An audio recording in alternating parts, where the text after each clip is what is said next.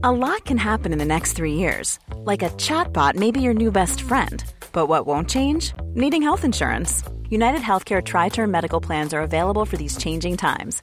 Underwritten by Golden Rule Insurance Company, they offer budget friendly, flexible coverage for people who are in between jobs or missed open enrollment. The plans last nearly three years in some states, with access to a nationwide network of doctors and hospitals. So, for whatever tomorrow brings, United Healthcare Tri Term Medical Plans may be for you. Learn more at uh1.com.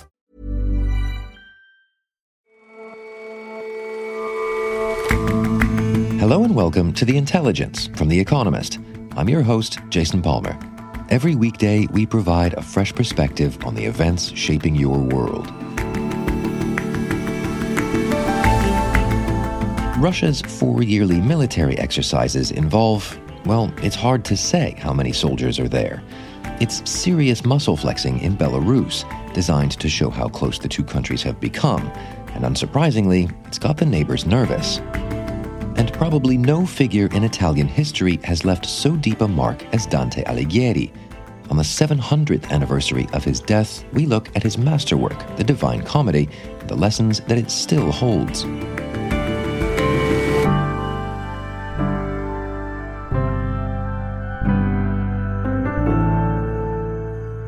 First up, though, Today, voters in California have a big choice to make whether to recall Governor Gavin Newsom or to leave him in post. California is one of 19 states that permit a vote to remove officials if a petition gets enough signatures. It's a potent political mechanism and one that it seems clear can be exploited. With all the progress we've made to define ourselves not by our differences, but the things that bind us together to lead the nation in a series of issues. All of that is at risk if we don't turn out and vote no on this recall tomorrow. Last night, President Joe Biden made clear it's more than just a state level concern. California, I mean this sincerely, the eyes of the nation are on you. I'm not joking. You've got to vote no on the recall. Keep Gavin as governor. The rest of America is counting on you, and so am I. God bless you all. Other leading Democrats have also urged people to turn out. So, this election, guys, it's not a one off. You support Governor Newsom, all you have to do is vote no on the vote no. Protect California by voting no on the Republican recall. Mr. Newsom will probably keep his job as of now, The Economist's polling average puts his voter support at 59%. But in such a high stakes election, that's not a comfortable margin. California is the most populous Democratic state in America. It's also one of the largest. It has the fifth largest economy in the world GDP that's larger than the United Kingdom's. There's also just the sheer power of the office. The governor of California can appoint judges, heads of departments, issue executive orders, veto line items in the budget.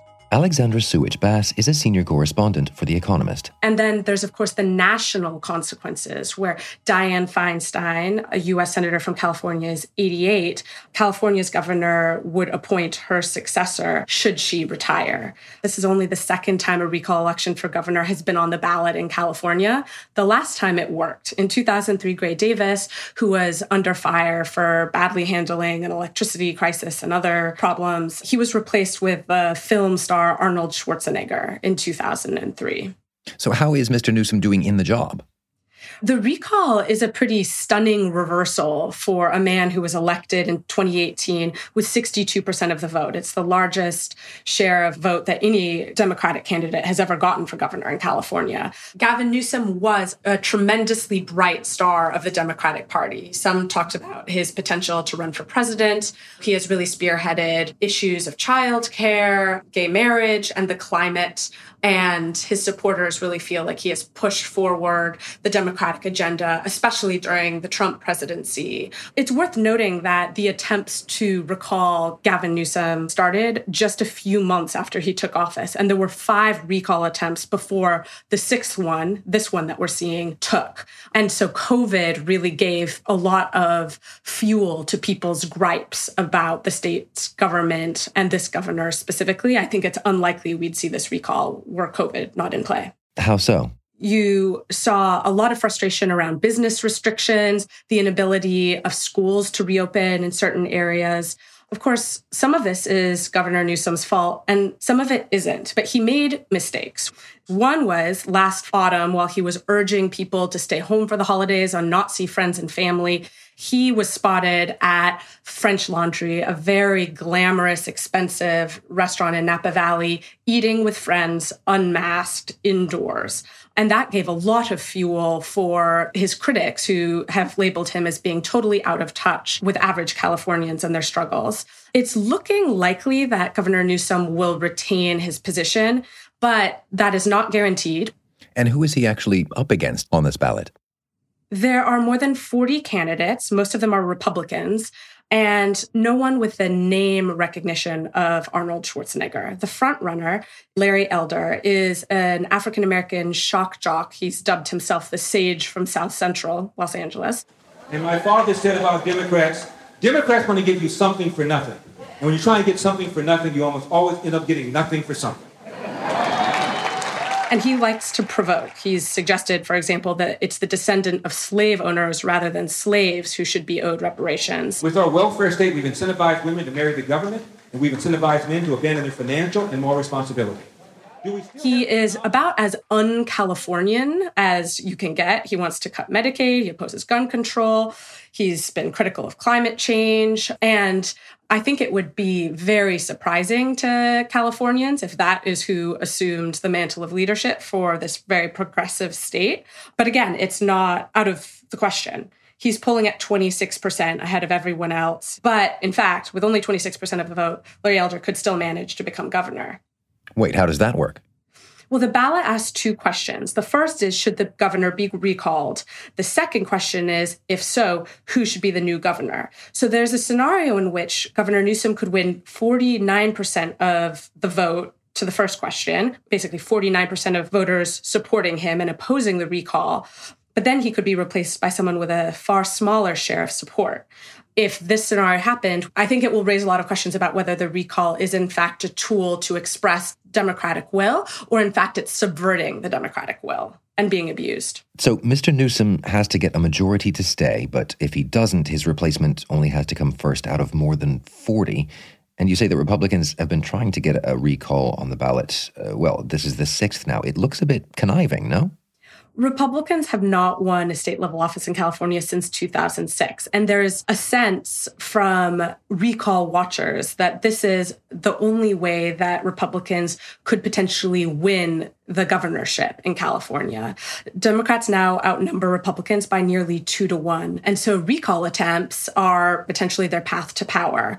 The timing of this one is very odd because the office is actually up for election next year. So whoever wins in this recall election will still have to campaign again next year.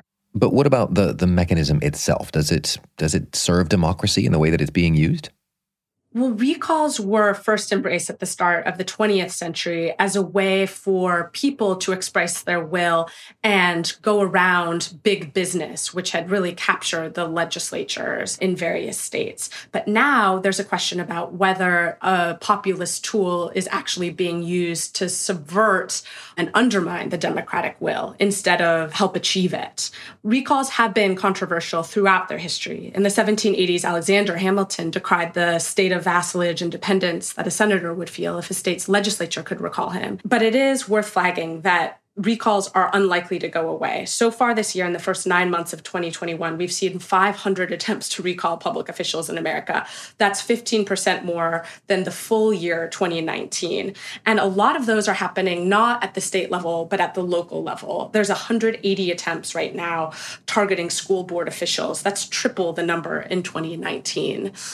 It's a tool that does cost money. In California's case, this recall is going to cost $276 million in taxpayer money to print Toni Atkins, the president of California Senate, who I spoke with, said that the recall is ultimately just a distraction for the governor, who should be spending his time on a lot of the pressing issues facing California, such as drought, fire, the pandemic, affordable housing, issues with unemployment checks, schools restarting. And so, regardless of what happens today with the recall vote, it's likely that California's politicians are going to tinker with how recalls are conducted in the future. Alexandra, thank you very much for joining us. Thank you, Jason.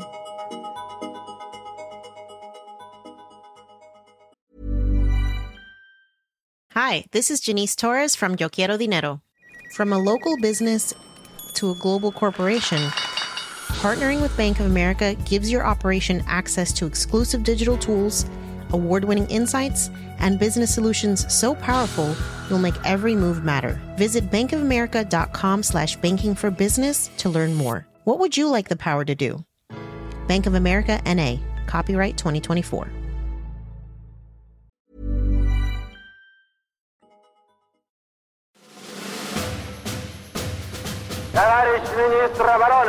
In September of 1981, the Soviet Union conducted its largest ever military exercises. Zapad means west in Russian, and Zapad 81 was a Cold War show of power on the western front of the Soviet Union's satellite states. As many as 150,000 troops took part. Now, 40 years later, Russia may well be setting another record.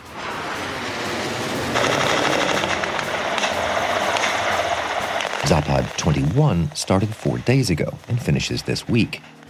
Depending on which numbers you work from, it might involve as many as 200,000 troops, mostly from Russia and Belarus. This spectacle must walk a careful balance. It's supposed to reassure Russia's allies and awe its enemies, while neatly avoiding the provocation of wary NATO countries. Whether Zapad 21 will actually match the spectacle of the 1981 version isn't entirely clear. Shashank Joshi is The Economist's defense editor.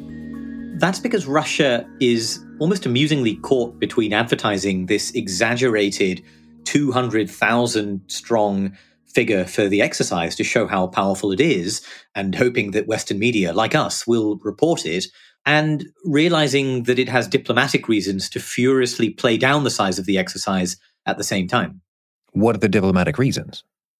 The Soviet Union agreed with a lot of Western countries back in 1990 in something called the Vienna Document that exercises with more than 9,000 troops would have notification. You'd have to give advance notice of the exercise. And if you're over 13,000, you also have to open them up to foreign observers so that people can go and watch what you're doing. And so in recent years, Russia has avoided that by saying, hey, you see that exercise over there that looks like it's 100,000 people? It isn't really. It's actually 10 different exercises of 10,000 people. So, for example, this time round, Belarus, which is one of the co hosts of the exercise, it's a joint exercise between Russia and Belarus, it says it's going to host 12,800 troops, conveniently short of the 13,000 figure. And Russia says it'll have, you know, somewhere just above 6,000. Now, the true number of people who will be at Zapad 21 is probably somewhere between that absurdly inflated figure and the absurdly small ones that Russia and Belarus are reporting. What's the purpose of, of running these exercises then at, at any size? These are routine exercises in some ways. Zapad is held every four years. It's quadrennial. It's part of an exercise series that rotates among different parts of Russia. But this year, there is a kind of added political resonance to the exercise, and that's to demonstrate closeness with Belarus. Last year, Alexander Lukashenko, Belarus's dictator, lost an election and he clung to power. He cracked down very violently on protests and he moved closer to the Kremlin for diplomatic protection. We're seeing a real tightening of ties between these two countries, and the exercise is an obvious military manifestation of that. And so, what exactly do the exercises entail? Well, the premise is a, a, sort of imagined war scenario in which Russia and Belarus are battling fictional countries. They obviously resemble Poland, Lithuania, and a bunch of other NATO adversaries of Russia. And the premise of the exercise is that these aggressors have been encouraging illegal armed bands, separatist groups, terrorists inside Belarus, and they ultimately invade Belarus. Russia and Belarus then launch a daring counteroffensive to liberate Belarus from these terrible invaders. Now, anyone who's been following Russian strategic thinking will realize this echoes long-standing Russian fears. They're very afraid that Western countries are going to be backing what they call color revolutions, either inside Russia or inside the territory of its allies. And the recent upheaval in Belarus, the protests against Lukashenko, these are taken to be proof of NATO Western malfeasance against Russia. So these exercises are a clear signal to the West and a clear sign that Russia is willing to defend Belarus. The exercises this time round, compared to previous Zapad exercises, are going to involve Russian troops much further west, much closer to the Polish border than in the past, in fact. And how is Poland responding to that? Well, it, it's understandably jittery. In the last few months, Belarus has been pushing refugees and migrants over the border into Lithuania and into Poland. And earlier this month, the Polish government declared a state of emergency, both in response to that refugee surge, but also in response to the exercises. America, NATO as an organization, Poland, they've all expressed varying degrees of concern about the exercise. Of course, from Russia's perspective, they would point to NATO exercises over recent years, which haven't been as big, but America has been flying nuclear capable bombers fairly close to Russian territory. NATO has also been conducting some very ambitious exercises. And so it's clear that both sides are ramping up this kind of military activity. So the real purpose here is more uh, a matter of posturing then? It isn't just posturing. You know, exercises on this scale are partly about testing your military capabilities and testing your alliances and your partnerships. How easily can you move your tanks thousands of kilometers by rail? How easily are you compatible with your allies from Belarus? Are your radios on the same frequency? Is your ammunition compatible? Exercises have a genuine military function of sort of ironing out those kinks. But I think it is clear posturing is a large part of it. We last talked about this, I think, in April, Jason. Russia's armed forces have undergone a pretty dramatic transformation over the last 15 years. You know, they've had a lot of money pumped into them. They're smaller, they're leaner, but they're much more lethal. And Russia is very, very keen to show off that progress to the West. So this really is then a serious muscle flexing, a, a, demonstration that Russia would more than hold its own in, in a real conflict. I mean, how real is the risk of a real conflict? I don't think either NATO or Russia are itching for a big fight. But I think it is worth noting that Zapad is occurring amid a reasonably tense time in Europe. Belarus is very angry with European countries for the fact that they've sanctioned the regime, they've condemned it. And European countries are very angry at Belarus for seeming to uh, foment a refugee migrant crisis on their borders. And when you mix all of that with tens of thousands of troops, perhaps 100,000 troops launching missiles, moving tanks, testing air defense systems, I think that's a pretty combustible mix. And I think we have to be on the guard for accidental flare ups. And the fact that Russia doesn't invite observers in, that it doesn't give notification for these exercises, isn't exactly a recipe for a lot of trust. Shashank, thank you very much for joining us. Thanks, Jason. For more analysis like this from our international network of correspondents, take out a subscription to The Economist. Get a great introductory deal at economist.com slash intelligence offer. The link is in the show notes.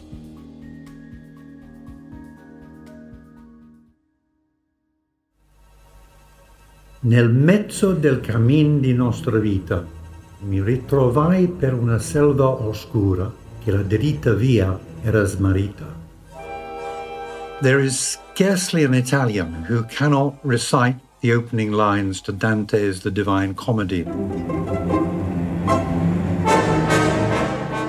which he describes being in the middle of his life and finding himself in a dark wood losing his way. John Hooper is The Economist's Italy and Vatican correspondent. Today marks the 700th anniversary of the death of Dante. Yet, after all that time, his masterpiece, the Divine Comedy, still resonates. For Italians, Dante is unsurpassed. He is the sommo poeta, the supreme poet. But this is somewhat ironic because he was exiled by his fellow Florentines, had his possessions confiscated, and was sentenced to death, no less, on trumped up charges. The man himself was something of a grouchy moralist, certainly no liberal, even by the standards of his own time.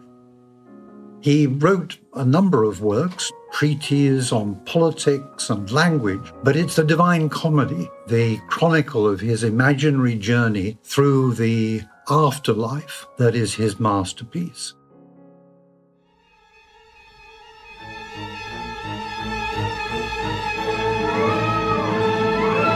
The Divine Comedy splits into three parts, and the first part is his journey through the inferno, through hell.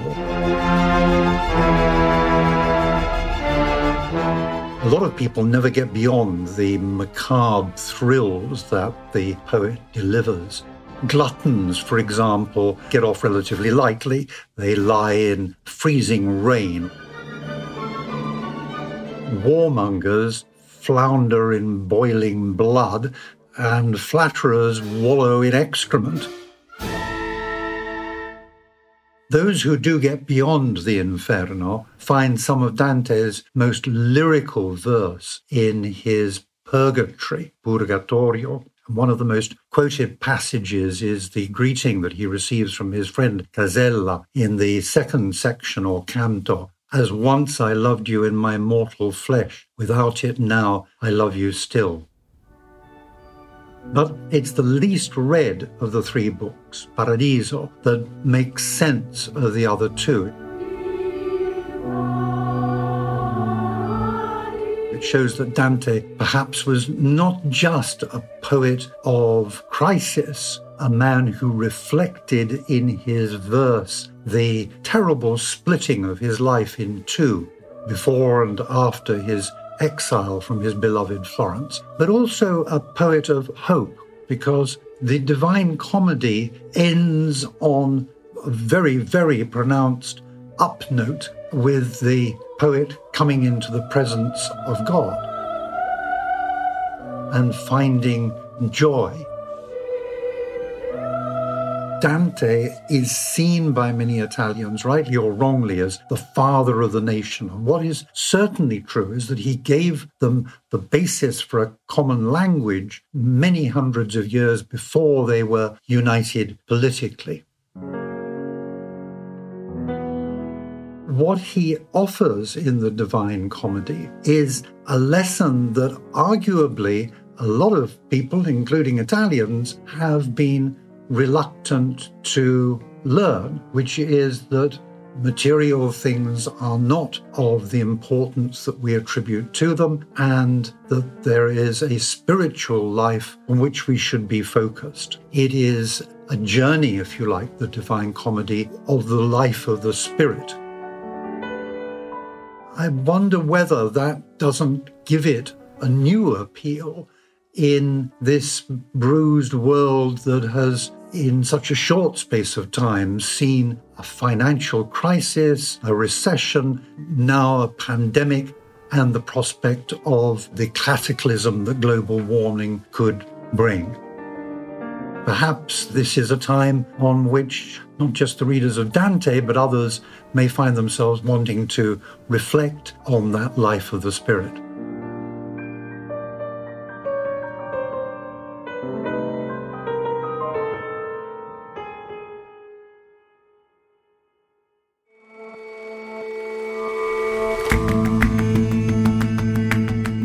That's all for this episode of The Intelligence. If you like us, leave us a rating and a review, and see you back here tomorrow.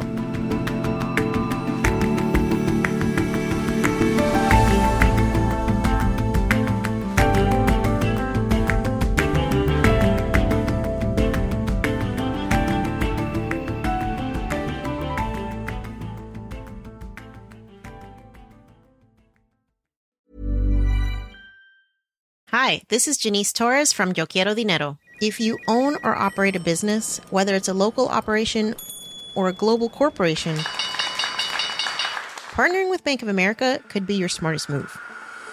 By teaming with Bank of America, you'll enjoy exclusive digital tools, award winning insights, and business solutions so powerful you'll make every move matter. Position your business to capitalize on opportunity in a moment's notice. Visit bankofamerica.com slash banking for business to learn more.